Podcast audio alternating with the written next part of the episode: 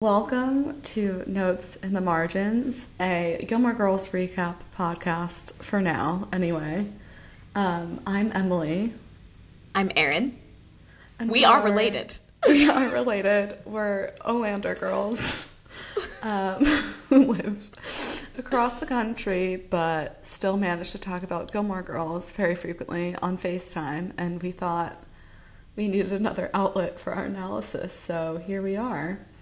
Yeah. We will be doing largely spoiler-free recaps. This is more of a rewatch podcast than a first-timer podcast, but we don't want to spoil any major plot points for those who are watching for the first time. But we will be operating under the assumption that anyone who's starting the show knows some context around it. For example, Rory has three main love interests. There's Team Dean. Well, is there? I don't know. Team Jess. Team Jess, which we subscribe to, and Team Logan. Things like that we're going to have to talk to and allude to some foreshadowing as we go through. But we'll keep the major spoilers under wraps. We'll also be grouping most of the season in pairs of episodes, starting with the pilot and the Lorelai's first day at Chilton, though we'll have some standalone eps for key episodes. So we'll see how that pans out. But for today, it's gonna be the first two episodes of season one. I think I'm just gonna give a little context on the history of both of our relationships with this show. And I think, you know, it started with me, so I will just go ahead and say I'm 33. So when this show initially came out, I think I was 10.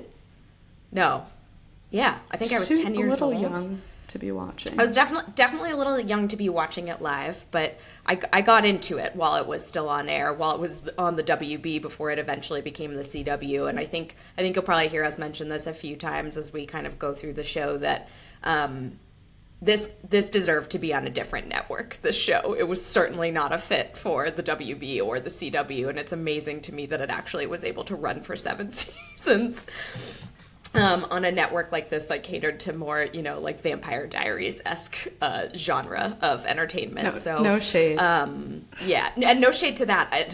And again, like I stand the OC, all of those. But Gilmore Girls, I think, you know, it should have lived on a different network. I think it was ahead of its time. I think it's very underloved critically. I think now, I think it's interestingly, it's had a moment, especially since Netflix brought back the reboot. And I think I don't know, it's just going to be fun to go back down this journey with you. It's always been my favorite show. I think the writing is so intelligent. I think the characters are so wonderful. I think the acting is really, really good. Particularly Lauren Graham, who I think just like is Lorelai, in real life. But yeah, so I wanted to give that context. I am that person that has every single DVD of every season, all the box sets.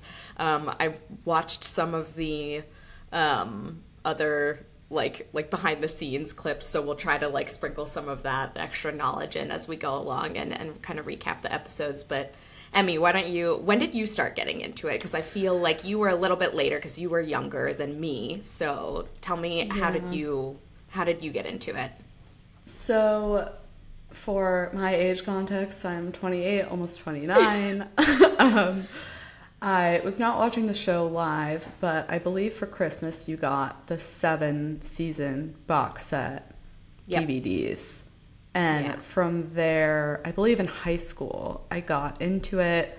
I definitely focused on certain seasons more so than others. I ultimately watched most of the show. I'm pretty sure I never finished season 7, which feels like sacrilegious saying this as we're supposed to be starting this podcast. I don't think it's sacrilegious. I feel like a lot of people didn't get through it. And if you did, I mean, we'll have a lot to talk about when we get to it. That is the season that I have least rewatched. So yeah, I think that'll be, once we get there, it might be interesting to see how our perspectives have changed.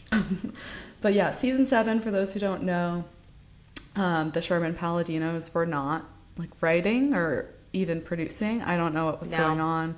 They weren't really present. The plot and the dialogue reflect that, I think. Mm-hmm. But, you know, we'll get there when we get there, hopefully. So that's exciting. But yeah, I've rewatched it a million times every fall, as most people. Really all year round, it's my go-to. It's my comfort show. I typically rewatch the first 3 seasons. I know some people really love Rory's college years. I am a purist, and I don't know. There's something special about those first 3 seasons to me. But I was just talking to people about this the other night who prefer when she's a little older and it feels more mature and adult, which I understand, but I just want to escape. Yeah. There's nothing like those early Stars Hollow years. I agree. But I do think the college years are fun, and I think certain seasons have grown on me in particular over the years. Like I always enjoy rewatching season 4 now. Again, yeah, we'll get there when we get there. I guess we're getting ahead of ourselves, but I think, you know, just wanted to give everybody some context as to how deeply our fandom runs for this. Okay, so the pilot was written by the show's creator, Amy Sherman-Palladino, directed by Leslie Linklater. It sounds like Linklater if you say it fast, but no relation to Richard. No relation Linklater. To Richard, okay. I actually don't know when Dan Palladino comes into the picture, but... They are sort of a husband and wife team working on the show. Yeah, I think he comes in pretty early. I feel like I see his name pop up in credits for some of the early episodes. But continue. This pilot is all Amy, and I guess we can just get into it. How we meet the Gilmore Girls. We start with Lorelai walking into Luke's. Her winter-ready little Fair Isle beanie. We have the Laws, There She Goes, which is now trending on TikTok as just like a fall sound. Although people have been overlaying it with Gossip Girl dialogue, which really bothers me because I don't think it was played in Gossip Girl anyway.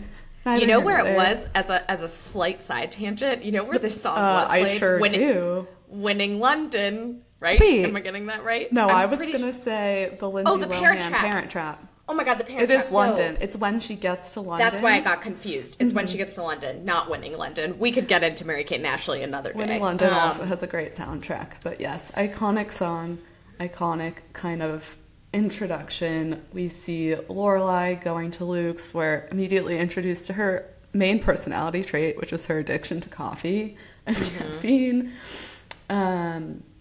So we meet Luke, the diner owner of Stars Hollow, who will be a key figure in seasons to come. Love Luke.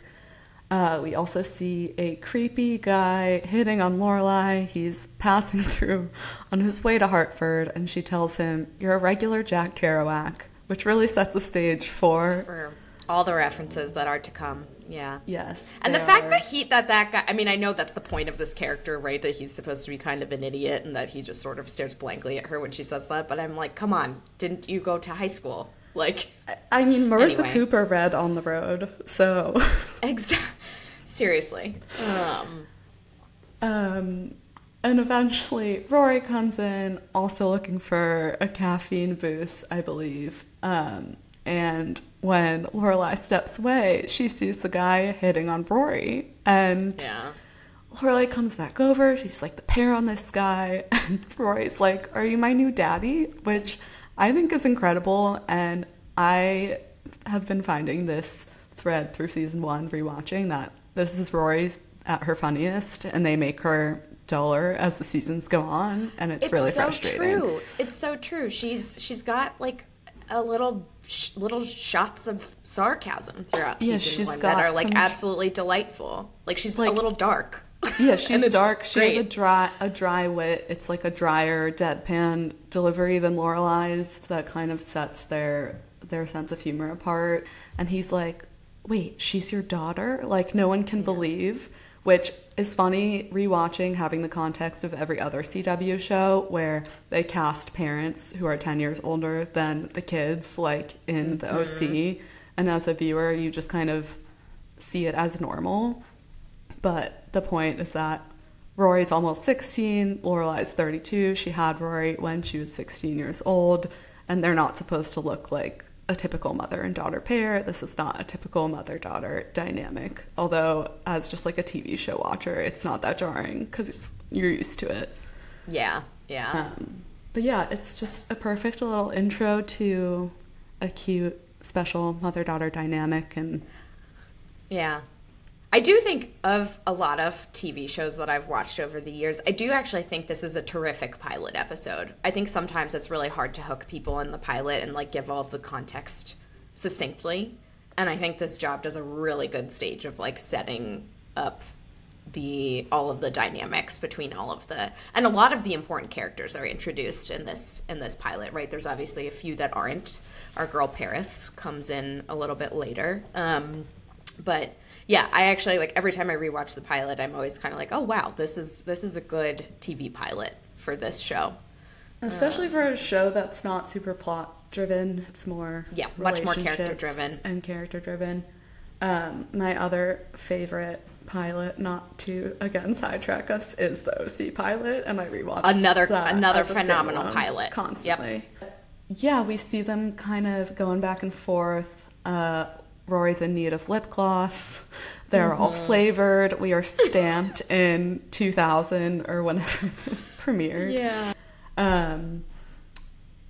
And Rory makes a RuPaul reference. Again, we're just brimming with pop culture references, and this is going to continue throughout. And Rory is missing her Macy Gray CD, and Lorelai stole it, which I think is the cutest thing. These are music aficionados, as we'll get into. The Sherman-Paladinos have phenomenal music taste. Love to see a little Macy Gray. And I love how they weave it in to this show. So it's just never too much, you know? It's just like the right amount of like subtle but like noticeable. I don't know. It's great. They do a great job. It's the kind of thing where if you're not paying attention, you miss it, and which certainly is what makes the show so rewatchable. Is it's so quick, and their scripts were like 40 pages an episode or whatever, was twice that of a typical script for a 40-minute show. So love rewatching and catching new things, especially as I get older and start to understand the references. That is very fun. Yeah, I think about it, like, I think you're right, that's why it's so rewatchable. Like, watching it in my, like, in middle school, like, I had no idea what any of these references were. I just thought that we were, like, I don't know, they were smart, and it was fun, like, to be part of this world. But it's great as you get older, and, yeah, you start to catch up on those a little bit more. Then we cut to the Independence Inn, where Lorelai works. She is the manager of the inn. We meet some of the crazy characters she employs, including Drella, who is Alex Borstein, who apparently auditioned for Suki St. James. She did.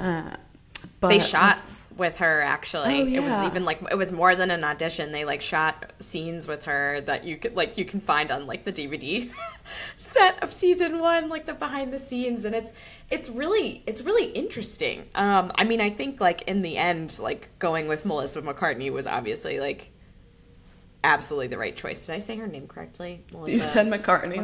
I said McCarthy. Melissa McCarthy. Whoops. But yeah, no, it's very like interesting to think about their casting decisions. But Alex Borstein was a great Drella. I think I saw, and this is getting ahead because we haven't met this character yet, but I think I saw that Alex Borstein used to be married to the guy who plays Jackson in real life. Oh, I believe it. That's funny. Which is interesting. Anyway, she's of course later cast in what wound up being the Palladino's true prestige show in Marvelous Mrs. Maisel. Yeah, I would argue Gilmore Girls is better, but that's a conversation for another time. Yeah, it's probably an ongoing debate we can have. Yeah. We also meet Michelle, our delightfully snarky French concierge. He's rude, he's fun, he's my favorite. He's underappreciated by Lorelai throughout the seasons, in my opinion. Yep. But I just need you to say in your best Fringlish, I am sorry, but we're completely booked. Oh, this line gets me every every single time I rewatch the pilot. Okay, let's see if I can do it. I'm sorry, we are completely booked. It wasn't my best. For context, I'll try again. My sister speaks French, and I do not. I don't. So I don't speak French. Have her recite all of the Michelle lines. All Michelle will be in my English accent. But yeah, no, it's just him saying that line like over and over. When at that point in the episode where he's like, "I ask you to pick any weekend, any other weekend." Ah, good. And then like, and then again, no, I'm sorry, we're completely booked. Yeah. But we see Rory walk in her oversized fisherman sweater, which has become a bit of an iconic piece of costuming, and Lorelai calls it a muumuu. Because it's giant and not sexy. She also has a very cool leather backpack, which we never see again. Instead, we get that like horrible yellow, like LL Bean. No shade to LL Bean, I love you, but like whatever it is, it's not this cool. I guess that yellow backpack really pops against that Chilton blue, though. It really does. And also, it's practical because the girl's got a lot of books. She asks Michelle to review her French assignment. She tells him, I'll tell all the ladies what a stud you are. And he says, you need to do the response. I believe that message has already been sent. I believe that message has already been sent. But yeah, it's very funny that his sexuality kind of comes up like right away. and then like never again. It becomes like vague, extremely vague throughout the rest of... Yeah, I feel like throughout the rest of the seasons. Granted, I haven't rewatched this in a while, but it's interesting. You can tell in the beginning that the Sherman-Palladinos or Amy was like still deciding what she was going to do with certain characters. Like we see an evolution with Dean. We will see an evolution with Kirk, who had a different name in the first couple episodes. So it's very funny in like hindsight to get to like watch them and you kind of like see how they like end up working out who's gonna like what role people will really end up playing. Unfortunately, some of that kind of rewriting is not for the best. Some of these characters are a little bit butchered, but we'll get there when we get there. Oh, I think we get Lane next. We meet Lane, who is based on one of the show's producers, script coordinators, Helen Pye, who's best friends with Amy Sherman-Palladino. Lane is a rock music lover, just an overall music aficionado with a very strict mother. I think they're like Seventh-day Adventists. Is that? I think so. Yeah. Accurate. Mrs. Kim is going to church a lot. Oh my God. We meet Suki, who is played by Melissa McCarthy, who's this ditzy kind of genius chef where she's a total klutz and They kind of make her seem a bit dim in like other facets of life, but she's this culinary genius. She's super sophisticated in that aspect, which as we will come to find, the Gilmore Girls are not so much. And she's just a delightful, and we get a preview of her and Lorelai's ambition to one day open their own inn. So we see what Lorelai's kind of been working towards. We also find out that Mrs. Kim, Lane's mother, not a huge fan of Rory, strictly because she doesn't trust unmarried women, so she doesn't like Lorelai, which I find very funny because we never meet Mr. Kim until the reboot. Like, yes, it's just Mrs. Kim. I forgot about that. And I never even questioned it while watching the show. Like, there was no need for a Mr. Kim. Mrs. Kim is enough parent for a village. It's so true. It's so true. And I'm sure that was in some way I'm sure it was 100% intentional on Amy's part in the beginning too, because this is a show about mother-daughter relationships. I mean, obviously we have the central like Lorelai and Rory, but then you throw Emily in there, and that's obviously like a whole other layer to the mother-daughter dynamic. We're gonna have so much fun stuff to talk about in Rory's college years, I feel like, with Rory and Emily specifically. But I think it was probably like Amy's intention to just, like, again, just highlight another mother-daughter dynamic in Lane and Mrs. Kim, and that's also a really fun one that we get to see evolve over time. But yeah, right in the beginning, we're just hit with, like, man, Lane's life sucks. Lane, for a teenager, like, she's just, like, really going through it with having a parent that's strict. I mean, she can't listen to rock music. Like, she can't listen to rock music. She's getting set up on these, like, really puritanical dates with, yep, you know, potentially successful, like, Korean kids who, yeah, I guess her mom knows future doctors. Yeah, future doctors. So we cut back to, I believe it's Lorelai and Suki when the Chilton acceptance letter comes. Mm-hmm. Yeah. So there's some fancy private school that Rory's not currently attending. She's currently a student at Stars Hollow High with Lane. But her mom gets her acceptance letter for this fancy private school, Chilton, which I believe to be named after Alex Chilton, who is a musician somewhat in obscurity, but not so much anymore. And knowing how much they know about music, I believe it, but he's from Big Star. They use a Big Star song in a few episodes, and I feel that further validates my point. So we're just going with it.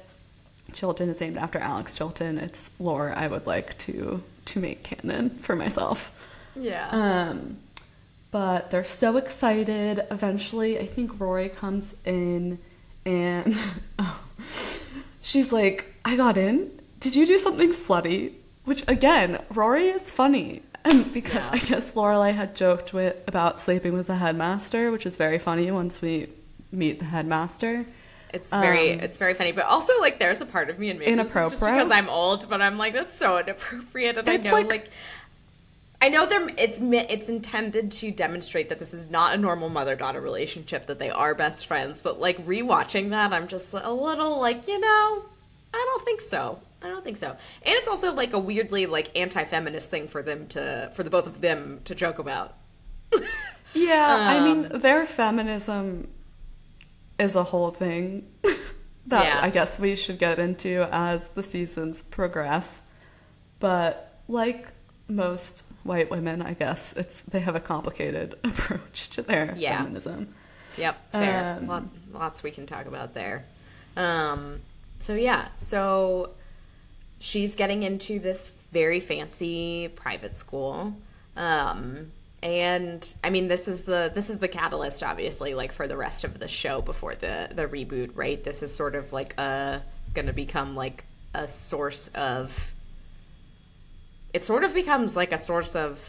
conflict, I guess, or like it's Rory getting an opportunity to have what Lorelai didn't, which is it's so funny to me, like, that.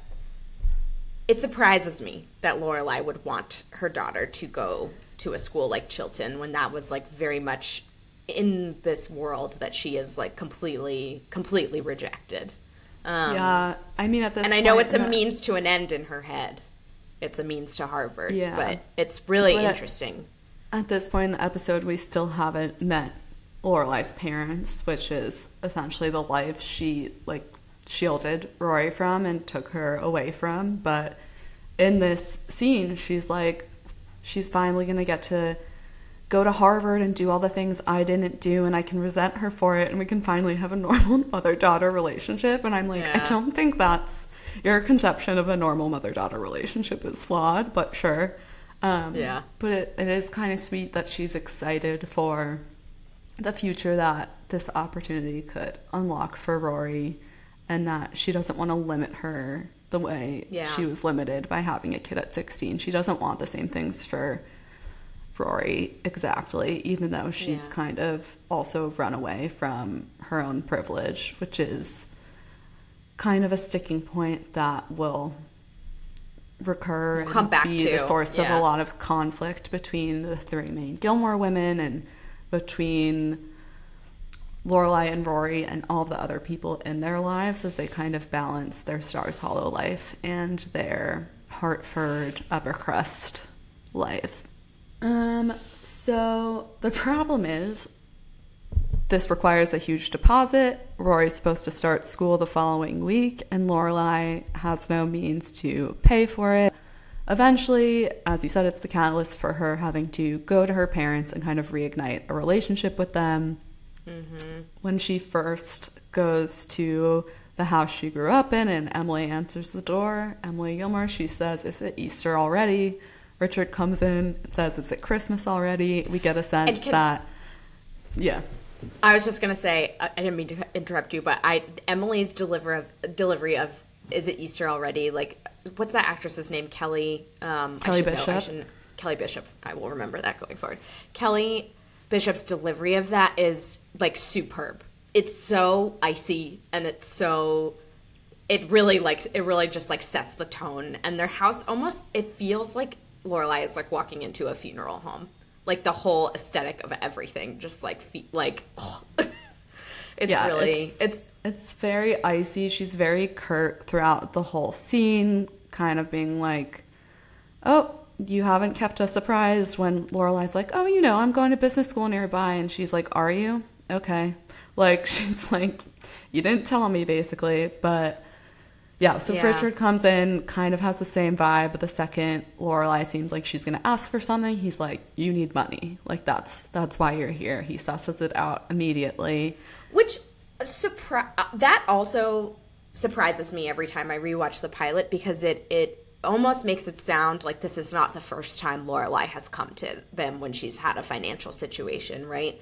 But I think it's supposed to be. I think it is. And maybe I'm just reading too much into that, and it's just him kind of being like, "Okay, like, my daughter is estranged. What? There's no other reason she would really be here." No, I thought the same thing. It like kind of insinuates there's a pattern that isn't there, because it's in the same scenes. It's kind of contradictory. I mean, we'll get to it later on, but it's clear that Lorelai has not asked for a lot of help from her parents over the years. I don't think she's really asked for anything from them over the years. Yeah. It was interesting. It's interesting that that's his like his reaction just like goes right there. But despite Emily's kind of curtness and iciness, she clearly sees this as an opportunity to get these girls back into her life and rekindle a relationship with her daughter and have a relationship with her granddaughter.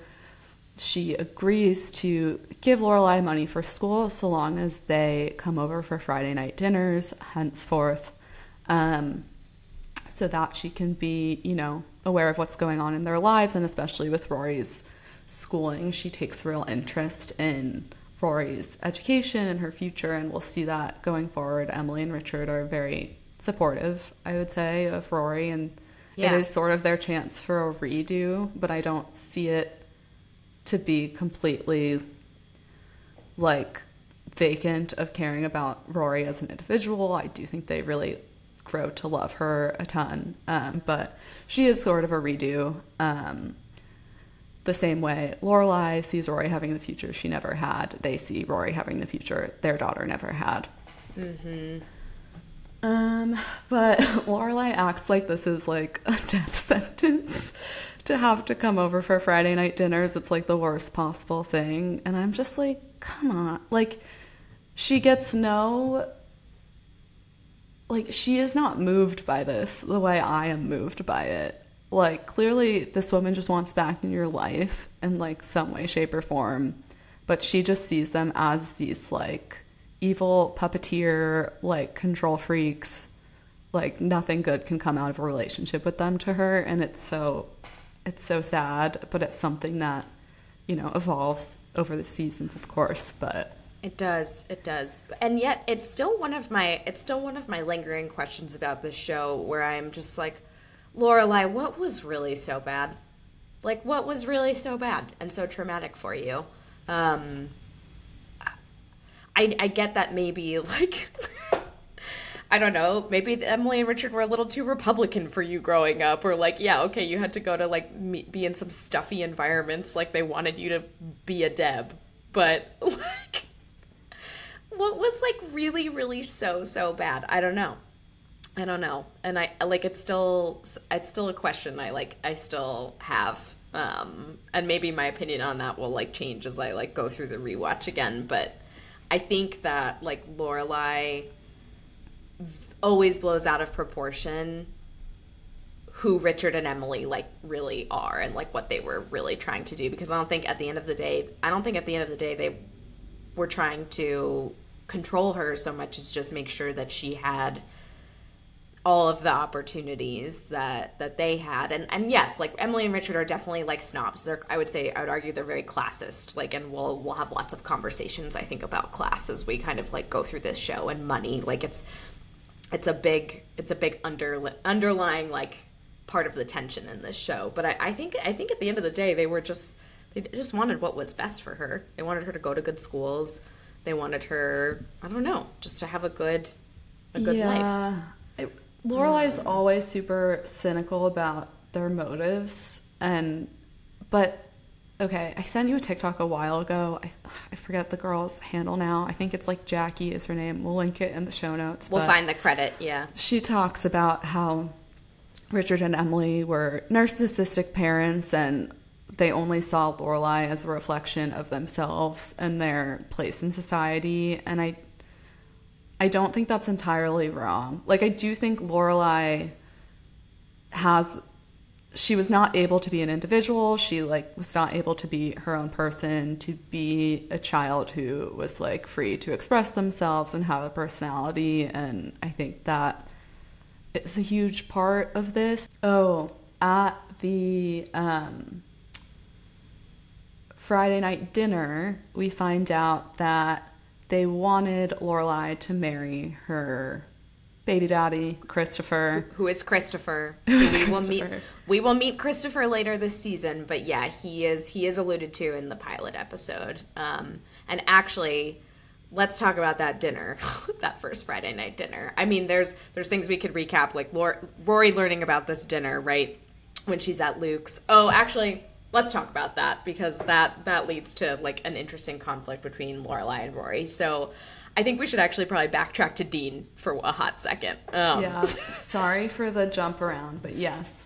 At Stars Hollow High, we meet Dean, whose name I literally can't even remember because I'm so uninvested in him. Spoiler alert. Oh, we're not Team Dean in this house.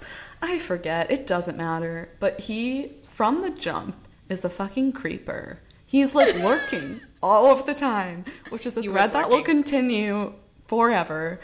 He is such a freaking creep. It's just like, oh, this girl, she reads. She's so special. Like, and he's just, like, following her around Stars Hollow High before they even have a conversation. Eventually they do. He's so hot.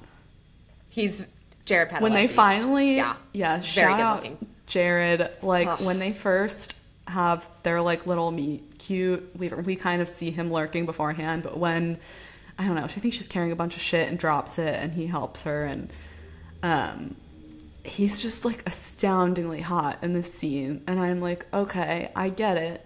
Like, she's, like, totally entranced. Oh, yeah.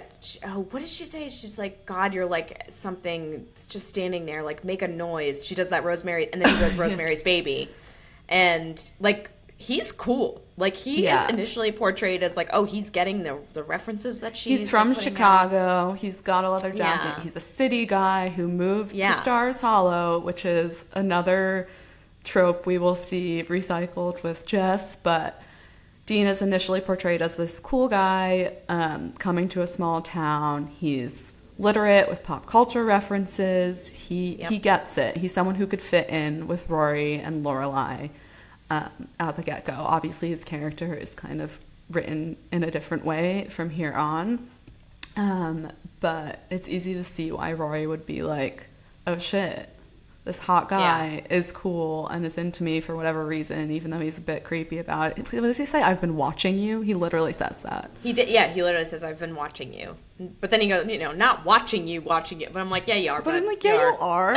Or just, like, don't, like, be a little cool. But I guess if you're that gorgeous and tall, you don't have to be cool. It kind of doesn't matter. And Rory obviously has no game, like, whatsoever. Like, honestly, before Dean arrives, I don't think she's looked at a boy. I don't think she's had one sexual thought. Like, no. I don't think... like, asexual vibes from here on out. Like, I don't... Even when she has relationships and intimacies later on as she gets older. She like really just wants to fuck her books. Like that's yeah, that's where Rory's at. That's her true love. Yeah, that's her true love, which is kind of beautiful. But anyway, this is the impetus for some conflict in that. While she was so excited to go to Chilton when she got the acceptance letter and was getting her skirt hemmed, she suddenly is like, well, shit, I don't want to go. And so she's at the diner with Lorelai and she's like, you're basically just like uprooting me. Like, I don't want to start a new school. She doesn't really explain why, but suddenly she's not excited about going to Chilton. She's pushing back against it. And Lorelai has already begged her parents for money and is obviously fucking pissed. She's like, yeah.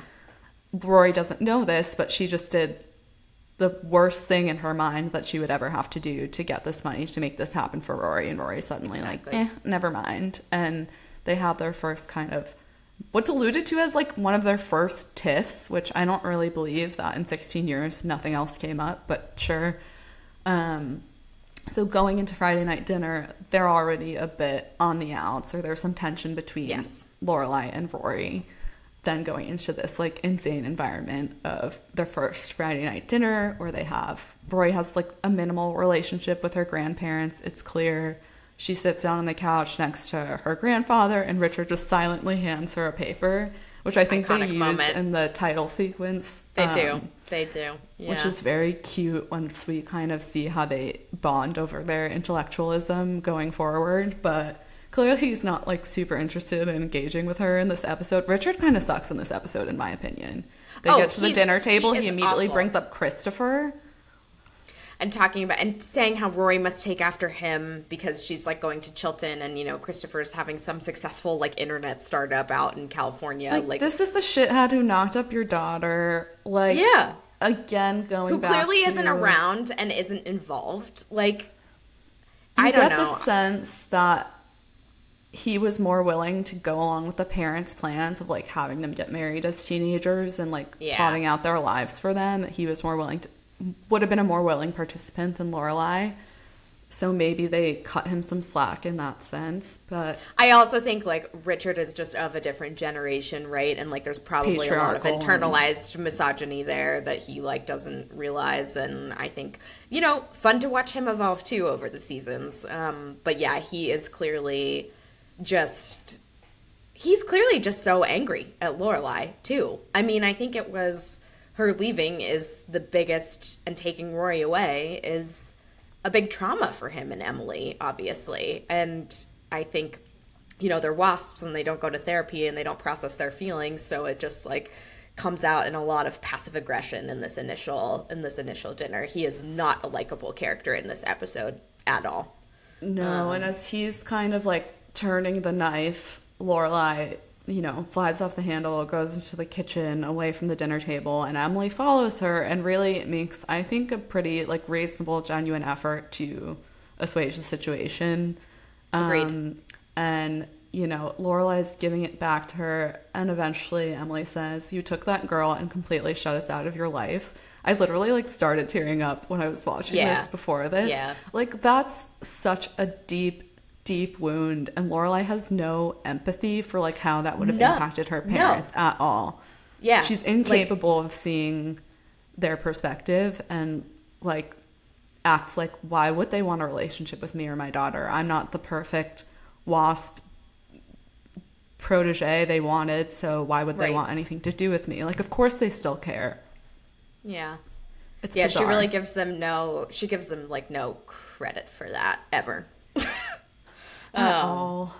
Yeah. But so this dinner doesn't really end on a high note, but I think the sort of like verbal abuse Lorelai endures makes Rory soften to her and just kind of reconsider her snottiness from earlier and be game about going to Chilton. We end right where we started at Luke's, having coffee, and when Luke comes over, he's looking very hot because he's in, you know, a dress shirt and like chinos or something because he was at the bank. No blue baseball cap to be seen.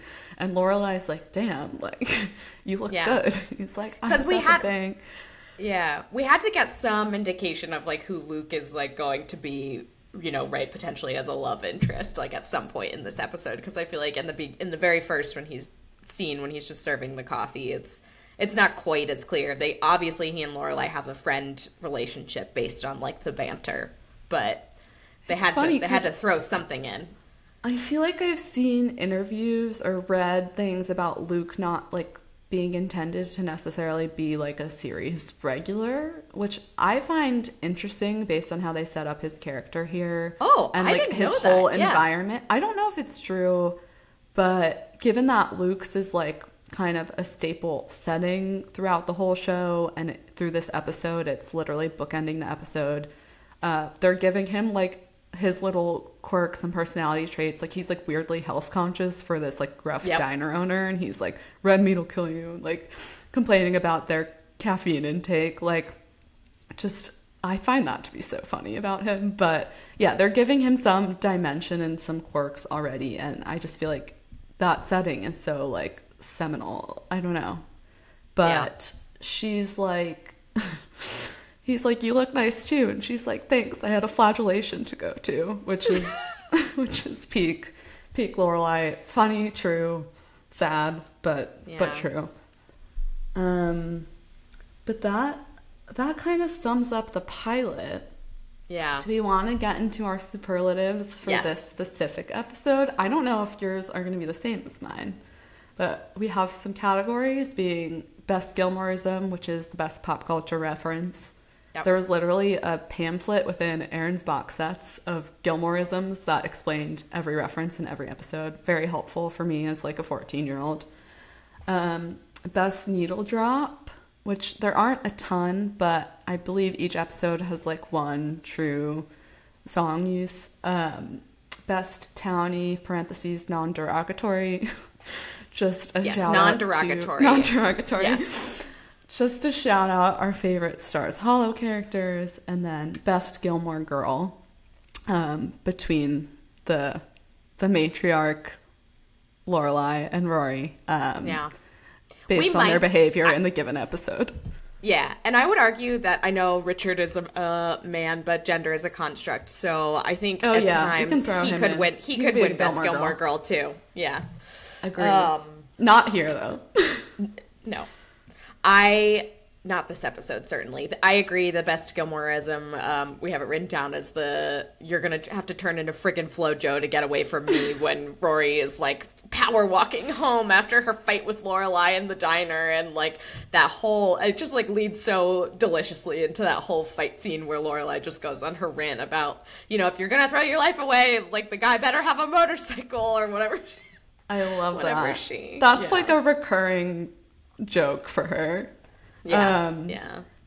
And for best needle drop, I have There She Goes, as we discussed in the iconic opening. I Try by Macy Gray. It's a nice honorable mention, beautiful song, but and when they're both turning them on, that's I Try on the stereo in each of their rooms, their boom boxes, like the boom boxes. It's great, it's so nostalgic. Good. Best townie, I don't think we need that many. I put Miss Patty, who helps find her male friend a job, helps get Dean a job at the supermarket. We don't get a ton. I think we never know where Michelle lives, actually, and I don't think we ever find out. But if we want to include him in the cast of Stars Hollow characters, I think he would win this episode for me. You're right. He's a standout. He's what does he say? People are particularly annoying today. I can't handle any more of them. Like, that's me every day. I think about that. Yeah. Yeah. It's such a good one. Best Gilmore Girl, I have Emily. Rory could have won if she didn't have her little, like, freak out about, I don't know, actually. I kind of get where she's coming from. Like, she's suddenly being told she's going to a new school, and she just met some, like, gorgeous man. She's having, like, a little bit of a teenager moment, and I think that's fair, but I think I also agree with Emily, partially because, like, you know, in terms of the plot, like, Emily is the one now bringing everybody back together and bringing everybody for Friday night dinner, so, I mean, she is trying, And I do agree that, like, that kitchen scene, like, I think she is being very reasonable with Lorelai. The only exception to that is when she goes, all I've heard you say is pie. In that. But, like, Lorelai was being a fucking weirdo. Lorelai was being weird, but I think, like, Emily saying that probably was, like, very triggering. I'll give Lorelai a little credit here. I feel like that was probably a little triggering for Lorelai, who definitely always felt seen, or not seen, not heard. And Emily kind of being like, I don't know. But I think in the end, like, Emily's trying to get the family back together. And I think that's a very, it's valid. It's lovely. It's gonna drive the show now going forward. Every Friday night dinner is gonna be an adventure from here on out. Sure. Some more than others. Some are pretty iconic. So, we'll get to those. But yeah, overall, I mean, in terms of pilots of TV shows, I think this is it's really up there. We get a very clear sense of a really complicated dynamic between Lorelai and her parents. We really get to understand the special relationship between Rory and Lorelai and how it's not a typical mother-daughter relationship, but also just how much love Lorelai has for Rory and how much she wants for her, and she's just going to continue to do the most to build a life for her daughter. And as annoyed as we'll get at her for how she kind of treats her parents, a lot of times, just, I feel like undeservedly, she's always there for Rory, and she challenged Rory when Rory was being a dumb teenager, and she stepped into that mom role. She does a lot. They act like it's the sister dynamic, but it really is a true mother-daughter dynamic, even though, they're bizarrely close and they consider each other their best friends, and there's less of an age gap. She's really, like, guiding Rory through life in a beautiful way. I think Lorelai is a good mom for the most part. I agree with that. I think we'll see. There's a few moments as I've been rewatching subsequent season 1 episodes where I think Lorelai really, like, pushes Rory to be outside of her comfort zone in a good way, in a way that forces her to grow as a human being. And I think Lorelai, I think Lorelai is a good mom. It's funny. I remember having an argument with our mom about it, though, when I was watching it live. And I think our mom was not super comfortable with me watching that show because she felt like it glorified someone getting pregnant at 16 and being able to, like, have this, like, charming life and this cute house, and, like, really sort of glossing over how, like, incredibly difficult Lorelai's life had to have been for a very long time.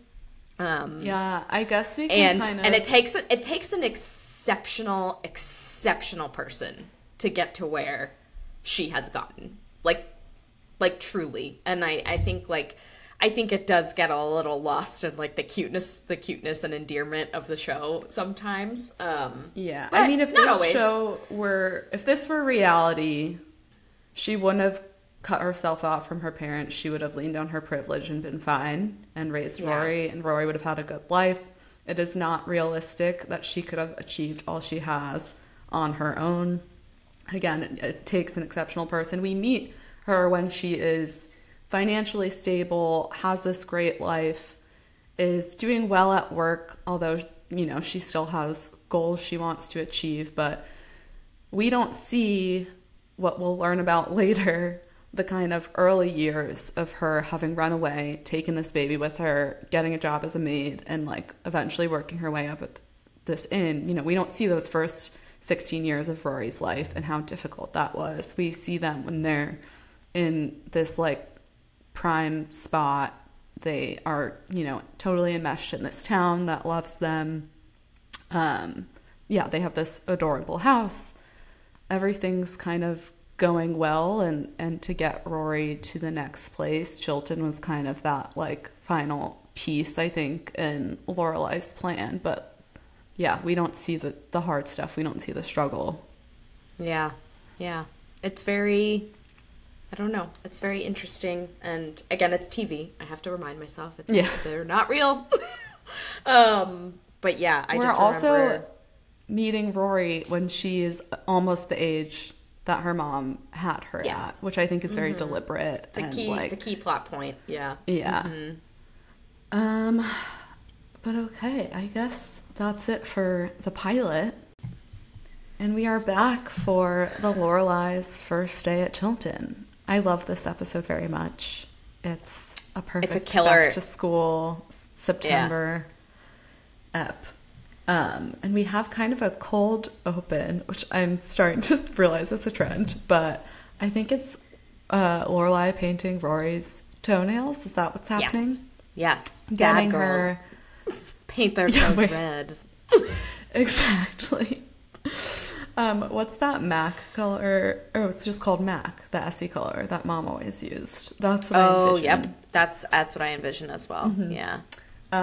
But Lane comes sprinting in with a new XTC CD because she's very cool, and that's basically the end of the first scene. She is running. She's running fast into the house. Sprinting.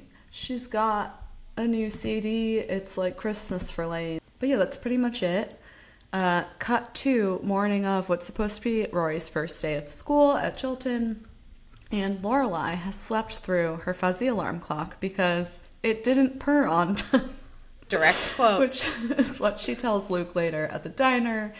Lorelai's got a Paul Frank pajama top. I really got a kick out of this. Lorelai's fashion is very fascinating because a lot of times she's like embracing her inner child, and it's there's some psychological shit going on there. But we love a Paul Frank moment in the year 2000.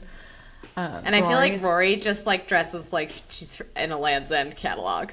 Always. Like all like, the time. She's the frumpiest girl imaginable, which is always kind of confounding how much attention she gets despite being like obviously beautiful. Because she's so like school marmy, but like all these boys are obsessed with her. She's Mary. She's Mary. She is Mary. She is Mary. As we learned in this episode. That was accurate. But she's naturally freaking out because she's going to be labeled the late girl because that's what happens. Because people will give a shit. Lorelai's reaction to that was like it was perfect too, being like, "Oh God, don't want to be that." Like, I do think Lorelai was a little too sassy for. She should not be oversleeping on this like huge day. But she's really giving it back to Rory. She comes downstairs eventually in her laundry day outfit of a tie-dye pink shirt, cut-off shorts, cowgirl boots, and like her wool coat. And Rory's like, I didn't know the rodeo was in town, because at this point in the series, Rory is still funny. They head off for school. They ride by Stars Hollow High. We have some like of the Sam Phillips little score happening. Very wistful, and then they get to Chilton and they're just like staring at this stone cold giant building with gargoyles, like what the fuck are we arriving at? But they've got to meet with the headmaster, so on their way there they run into a very hot man who I like disagree. I don't find the Chilton dad. He doesn't do it for me. But anyway, we keep going. Lorelai gets her flirt on. One very tiny detail that I like to call out during that scene is, I feel like Lorelai kind of having found herself in more of like, I don't know if I want to call it like blue collar because that sounds classist of me, but like in a career path that is obviously like not corporate, not maybe where she would have ended up had she not had Rory so young. And she says, I run the inn, or she first says where she works and then she's like, I run it. Like, and I feel like that she always kind of has to like throw that in there to sort of like show that she is, even though she's working at an inn, it's like, it's, you know, she's in charge, that she has like this, I don't know, kind of career going that she sort of needs to like explain to people. Yeah. I mean, I find it very interesting. We know from the context we get from her parents throughout the series that, and just like obviously meeting her as a character, that she's exceptionally bright, just like her daughter, and could have been in the same place as Rory academically, career wise. The fact that she's gotten to this point speaks to her kind of ability and capacity. Yeah. But yeah, I understand where she's coming from in certain circles, wanting to justify that. She is a true career woman. She's building towards something. And I don't really blame her when you're in this like stuffy upper class environment, that she wants to set herself apart in that way and not just be like, I don't know, I'm a regular old hospitality worker. Not that there's anything wrong with that, but she's the woman in charge. Yeah. But yeah, she definitely gets a little ego boost from that. Yep, from the dad interaction. Which, you clearly, you know what? Clearly think she's a hottie. And she's, you know, Lauren Graham is such a babe. She's such a babe. But anyway, we meet Headmaster Charleston. Yeah. Headmaster Charleston with his weird accent. Like, what is that accent? It's so transatlantic, like Moira Rose vibes. So I love it. And of course, Emily and his name's Hanlon. There. His name's Hanlon. Is the best part. Hanlon Charleston. God, Amy Sherman-Palladino must have had so much fun, like trying to figure out the waspiest names for some of these characters. But when you see Emily in there, what did you think? Like, what do you think when you see Emily in there? Do you think it's invasive, or do you think it's kind of like nice? A lot of what Emily does in this episode is like, this is all fine if you call first. Like, she does this all this shit without warning because she knows, but it's, in fairness to her, it's because she knows Lorelai will reject it. And then later on, Lorelai rejects a bunch of attempts for her to do nice things, and then she winds up having to just send the DHL guys without warning because that's the only way she'll get things done. So I kind of get, like, the chess game Emily is playing, but it is nice that she's there. She has a relationship, we find out, with the headmaster and his wife, which maybe kind of backfires that she shows up. Because after she leaves, he, like, reams into Rory, like, my relationship with your grandparents doesn't mean shit. You're a weird antisocial girl who's not going to succeed here. The fact that he's saying the relationship doesn't matter, that was fascinating to me, because I think that this is a world in which nepotism and these types of relationships, frankly, do matter. At the Chiltons and the Yales of the world. That it's just like all of these kids have grandparents who he knows. You know, it's like community where it's like she's not special. She's not special. Yeah. But of course, Lorelai has the insane outfit on. They're like begging her to take her coat off. She doesn't want to. She finally does, and just you can see Emily's just like Kelly Bishop's face, her eye roll is like, it's gold. It's so good. It's so good. And then, you know, Lorelai and Emily finally exit the scene, and, you know, Emily being like, is your horse parked outside in front of Headmaster Charleston was just like so great. Like, I was like, she could have waited to like make that comment, but I kind of thought it was like funny that she just did it there.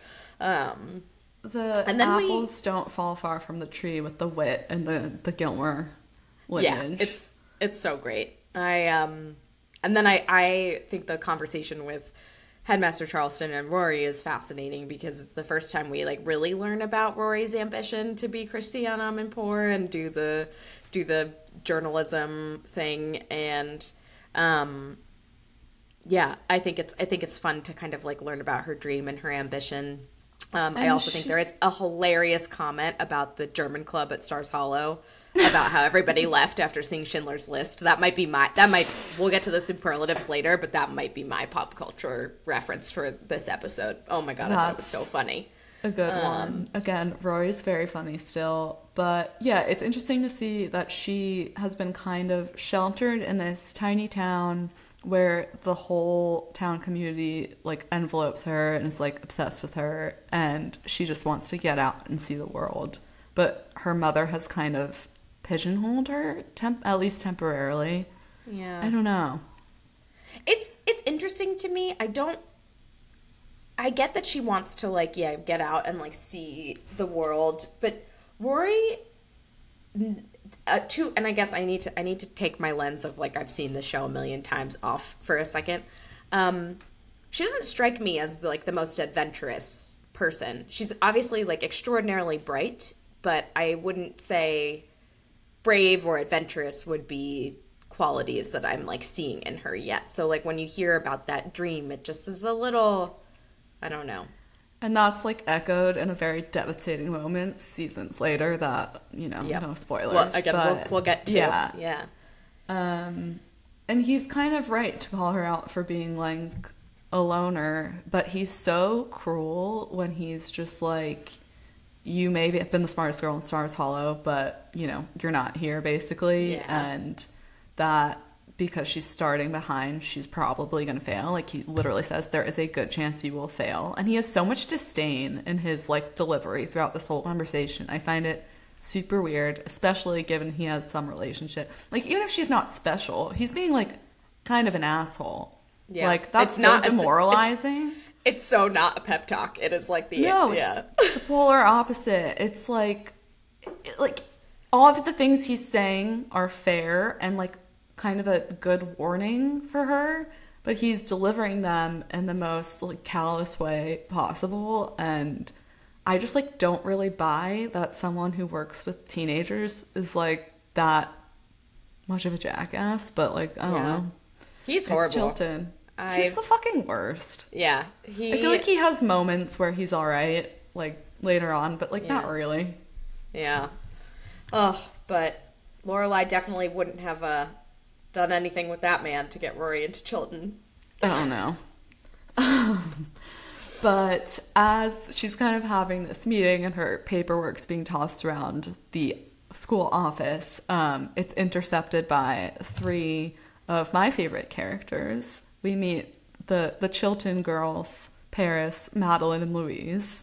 Yep. Paris, who is seemingly the ringleader of the bunch, and they're kind of scoping out Rory as academic competition, which I also find really interesting, because usually like when a new kid starts in school, everyone's super excited, and maybe the girls would be more concerned like, oh, are the boys going to like this girl? Like, that might be the kind of, like, bias. It's not like, oh, shit, she's going to go out for the school paper and we're going to be competition for our, like, resumes for college. Like, that's what these girls are concerned about. And it's just, like, I don't know. We went to public high school. It was a good public high school, but it was a public high school. This is, like, so bizarre to me. And I feel like it's probably not even reflective of, like an Andover. Like, I feel like this is no one's vibe. In high school. No, you're teenagers. No. 100% agree. I think this is the perfect intro to these three characters, though. It's just the three of and their dynamic, right? With Paris being this like hardo, so wildly ambitious. Louise being kind of like the funny and sarcastic sidekick. Like she is smart and she is like, and she's poking Paris so perfectly. Like she knows exactly how to get at her. And then Madeline is just like scared of the bugs and is sort of like the like dim one on the side who comes in for some great comic relief though in certain moments. I love all three of these women, and I think Louise and Madeline are vastly underutilized, unfortunately, but I will spend time talking about them when they have their moments, because I think they're great. I think all three of them are such great characters. An iconic trio that makes no sense as a trio, because I don't really believe that why Madeline are they and friends? Louise would hang out with Paris, but we'll get there as we get more exposure. Yeah. But then we see Lorelai back at Luke's, immediately going for her recovery jolt of caffeine. She says, I need coffee in an IV. It's a very memeable moment.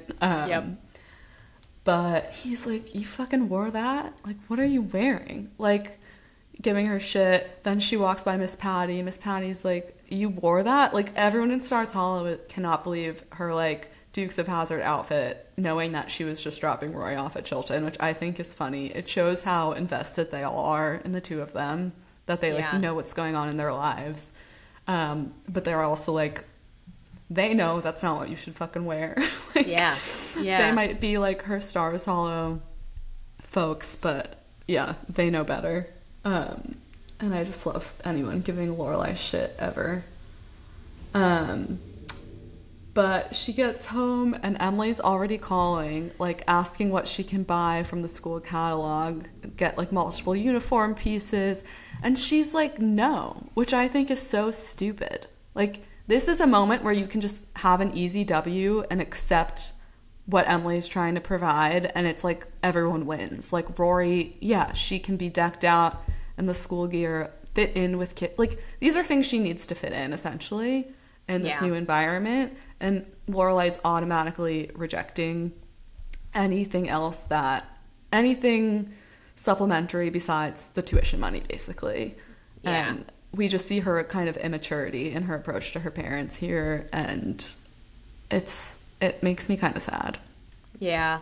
I think with the clothes, I sort of understand where Lorelai's coming from, like a little bit. Like this is a hard pill for her to swallow, to not be able to provide the tuition money. It's, you know, the merchandise, as she sarcastically says to Emily, is something that she probably can afford to provide, and it would probably just feel like a win for her to be able to do that. But I agree. I think Emily's just being generous. Right. And I think she, again, is like, all of this is coming from a place of like, I want my granddaughter to have a great experience at the school, and I want her to be successful. And I think Lorelai just sees it as Emily trying to control and to be invasive. And I think she takes it.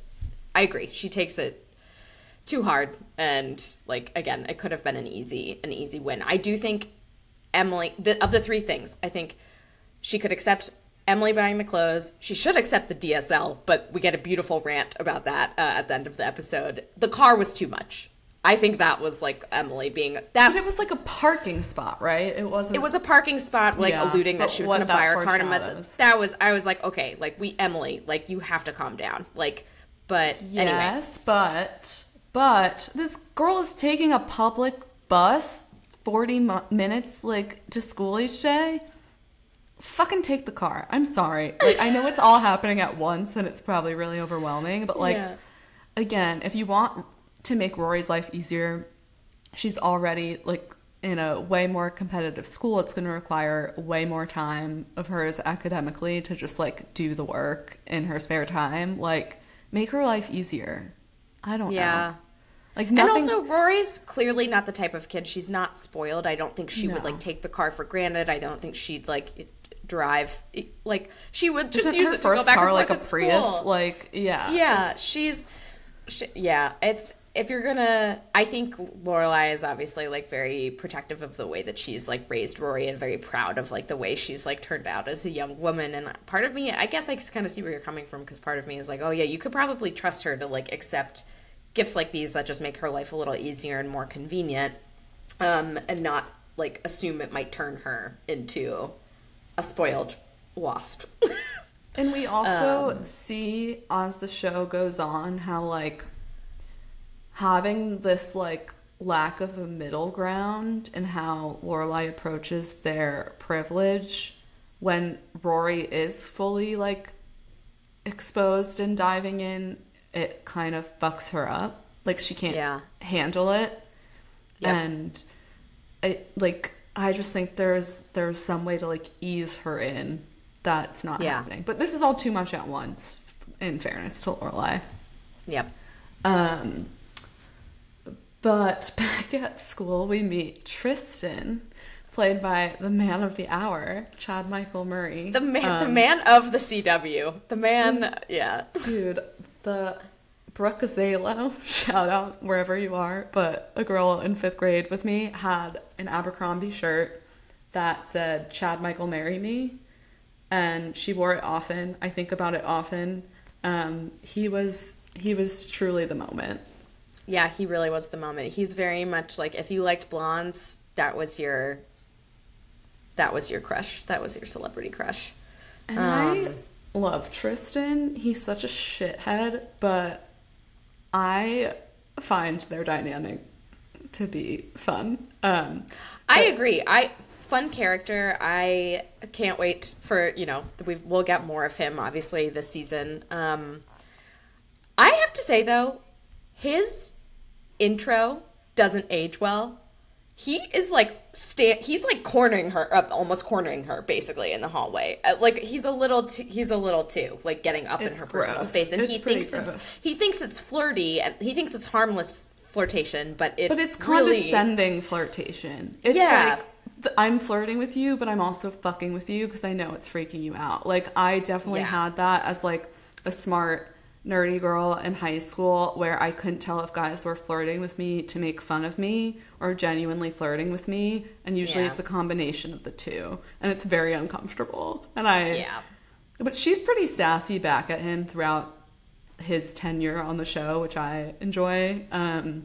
But yeah, it's kind of gross. But it wasn't great. It doesn't age well, and I was just like, ooh, he's getting into her personal space a little bit. But yeah, so we meet Tristan. So she's got a whole cast of characters that she's having to deal with on her first day.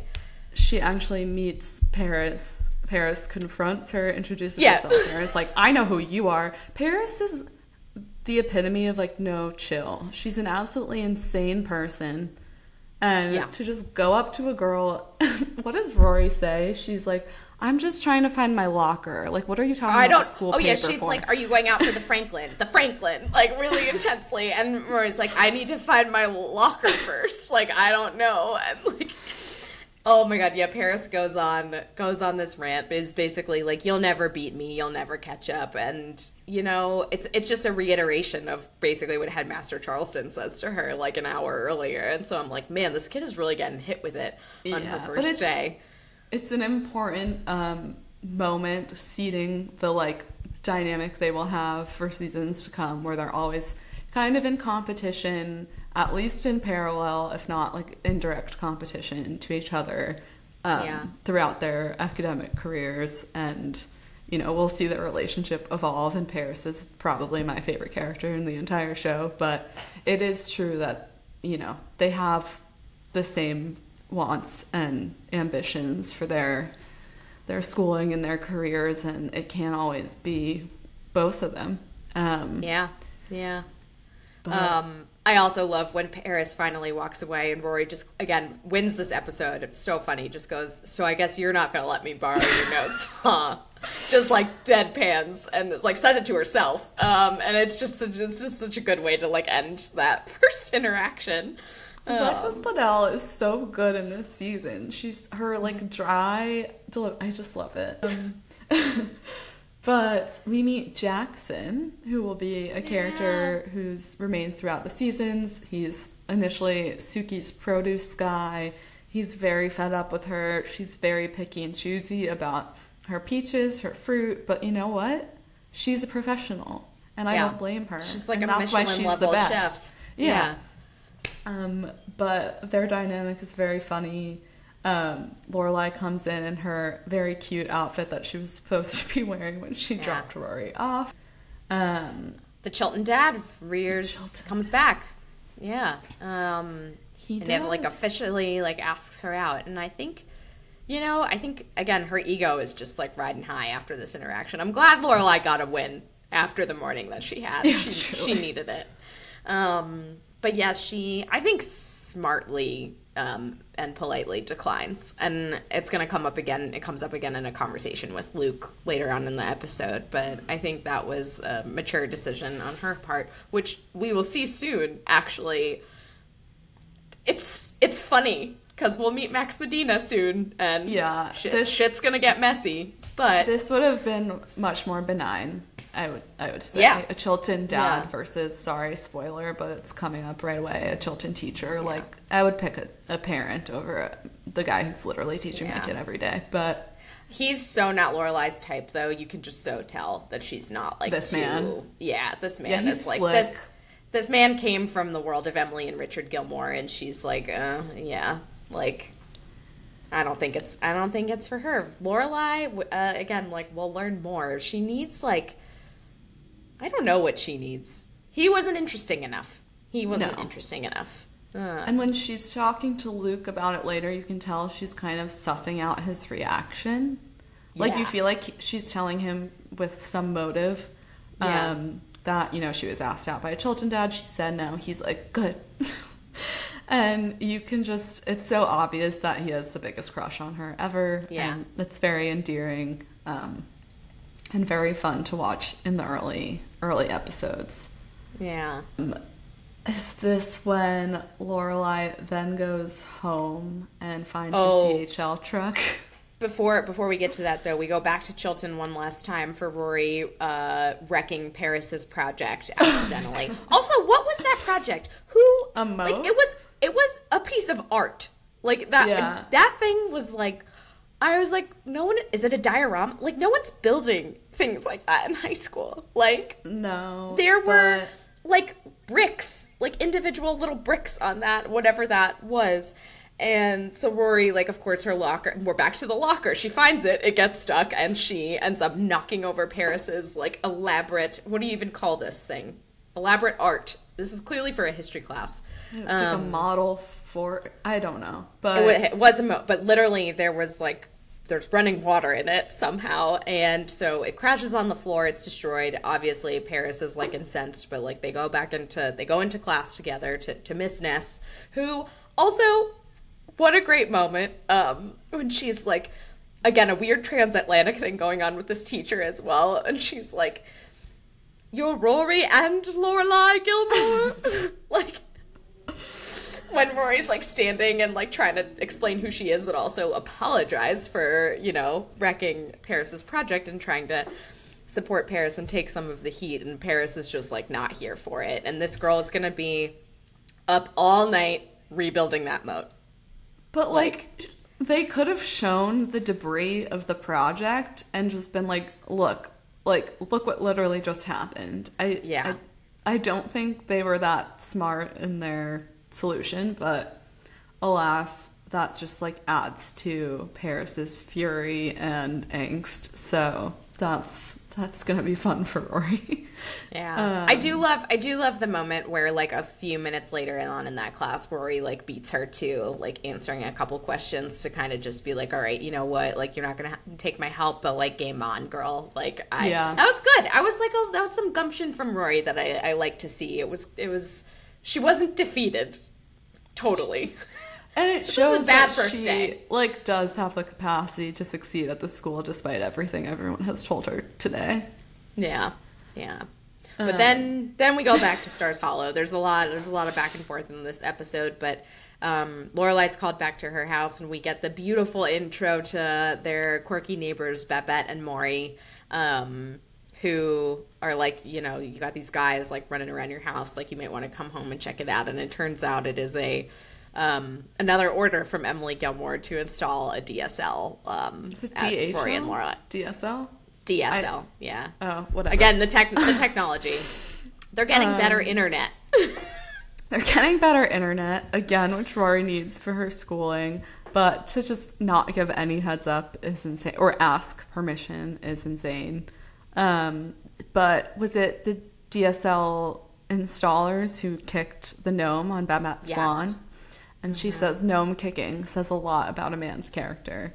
And it's not the last time someone will commit crimes against Babette's gnomes. Against the gnomes, yeah. That is some foreshadowing. But we meet Kirk, or Mick. Who's Mick?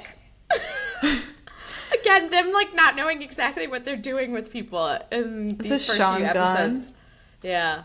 Yeah, so he was likely just supposed to be an extra and they had to keep him, but he is basically the odd job man of Stars Hollow. He is fan fave, or at least a fave of mine. Fave of mine, too. He will be renamed Kirk in, like, a coming episode, and yeah, he, anyway, he's the DSL guy, so not too much exposure to him yet, because, yeah, he was clearly supposed to be an extra, but, like, a funny intro nonetheless, and can't wait to actually meet Kirk soon. But Lorelai is absolutely livid at what's happening. She goes to confront Emily at the salon when she's like in the bowl getting her hair done. Before we even get to that, I love when Babette and Maury are like, what's wrong? Is everything okay? And like Lorelai's like rushing to go to her car to confront Emily, and she just goes, oh, nothing Shakespeare couldn't turn into a really good play, and like slams her door shut. And I'm just like, she's really, I don't know, Lauren Graham this is an excellent episode for her. She's got a lot of good lines, I think. And the best one, I think, comes at this confrontation with Emily at the hair salon. Poor Emily. Ugh. I know, but she was overstepping, probably because of the, like, couple of times that she'd called previously and Lorelai said no to what she was offering. But you can't just send, like, internet guys to a house without warning. Yeah. So Lorelai's telling her off. She's like, we like our internet a little slow. We like to do a dance, make a sandwich. And then this is my best Gilmoreism of the episode, but she says, it would be all work and no play. Haven't you seen The Shining, Mom? It's so good. That's definitely, that wins. That was definitely the best one. So Emily's just kind of like exasperated and distraught, but they kind of leave it there. She's like, do they validate parking here? It's like very tense ending to this conversation. But I feel bad for Emily every time I watch that scene. Like, I do agree that she's been extremely, like, invasive in that episode, and I see where Lorelai's, like, frustration is coming through, but to be, like, publicly humiliated at a place you definitely regularly go. We know Emily is getting her lovely hair colored, like, probably every 2 weeks. Like, that's, like, to have that publicly happen, and to also, and again, just, like, another rejection from Lorelai. Like, again, it's like, I will accept your help, but only to, like, a certain degree, because I don't, it's just so heartbreaking, because it's just like, there's no trust from Lorelai that Emily's motives are good in any way. And I think I always feel very bad for Emily at the end of that argument, even though I think Lorelai's coming from a place of fairness to some degree. But yeah, I think we end the episode with Rory and Lorelai recapping their days. They walk around Stars Hollow, eat some pizza, and Lorelai asks Rory what she thinks about Luke, like, potentially romantically, it seems. And Rory is like, you can't date Luke because we'll never be able to eat there if you break up. Date Al from Al's Pancake World, which will be the butt of a joke, Al's Pancake World, for the rest of the series. But they serve everything under the sun, not just pancakes. Yep. And that's kind of it. Not much else happens this episode, but just getting to see Rory kind of start this new chapter in her life, and introduce some key characters, which is really exciting. Yeah. We get, I would like to have a moment for the Chilton fashion in this episode. Like, and again, as you mentioned, we are both the product of public schools, so didn't have to ever wear uniforms, but I cannot imagine public or kids going to private high schools that have uniforms are wearing so many layers, so many it's like accessories, a 10-piece right? There's like the little tie. I mean, and then we've got like the saddle shoes and the knee socks, and I'm like, are they all really this like coordinated? And is everything really like ironed and pressed this much? Like, it is a uniform with a capital W, the Chilton uniform. You mean a capital U? Sorry, U. Sorry. Well, please edit that. I'm tired. I'm a little hungover. It's a uniform with, I can spell. Yeah, it is a uniform. And I just think it's, I don't know. I just think it's really goofy. And we also, as you mentioned, the yellow backpack is here, and it's here to stay, unfortunately. We lost the leather backpack from the first episode for Rory, so I don't know. Well, I think we already covered our best Gilmoreism for our superlatives. For me, the best needle drop would be the opening track. There isn't really anything else except like one of the Sam Phillips songs, I think. But XTC is a very cool band to be featured on a show like this, and Lane is the coolest person ever, and justice for Lane, but we'll get there when we get there. I think Babette and, just by association, Maury are the best townies of this episode. The gnome kicking line is delightful. They have their cat, Cinnamon, I'm pretty sure, with them. And they're just such lovely next-door neighbors to have. They're looking out for the girls, making sure they're not having weird intruders. They're so sweet. They don't seem to have kids. They're just like a lovely couple. Who are Babette? Like, I think they're we'll learn. I think their pets are their kids. I would love to know more of their origin story as a couple. Like, who are they? Where did they come from? Like, don't you think like Maury had like an alternative life as like a jazz I think piano player in New York. Like, I feel like they spent time in New York before they somehow... He definitely, like, was probably a professional musician. It's never explicitly said, but they dress him as one. They have him at the piano a lot. He's just, like, a super cool, laid-back guy, and Babette is this, like, neurotic, fast-talking, nutty lady who's so lovely. Do you think Babette, like, what was, like, she had to have a job at some point in her life, right? And I like to sort of, like, think of these alternative.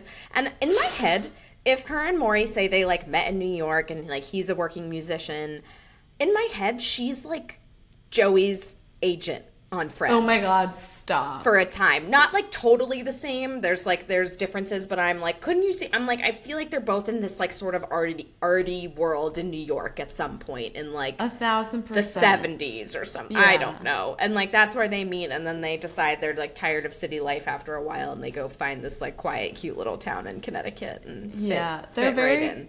Like, cool eccentrics. They're very cool. Yeah. Like, not everyone in Stars Hollow is cool. I believe that they are genuinely cool. Although I would say Miss Patty's also cool, but we do know she had, like, a career in theater or showbiz. Yeah. Showbiz, but I feel like Babette and Maury were also, like, right there with her. Yeah. Same vibe. Yeah. That's why Patty and Babette are buds. And then I think Rory was the best Gilmore Girl. Hands down. Hands down. Just she was funny. She was just trying to get through the fucking day. Like, no notes. She was doing her best. She was very funny and reacting to all the chaos around her.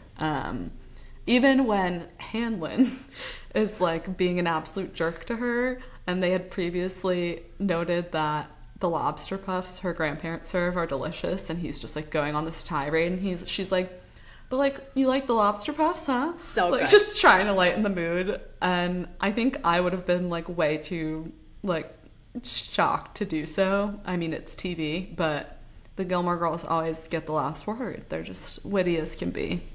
They are. We love them so. I think that's it for this one. I think it's the perfect, like, it is the perfect side B to the pilot episode. These two, like, really complement each other, and it, like, really rounds out, like, it rounds out the central conflicts that I think are to come for the rest of the series. But we get the rest of our characters. We get Paris. I think, like, this is where, and we get Babette and Maury, and I like, we will eventually get Kirk, but I think, like, we've sort of got, like, we've got everybody sort of rounded out now in terms of, like, who's going to be important. And it's fun. It's very fun. And it just, like, iconic Lorelai Gilmore episode with that Dukes of Hazzard outfit.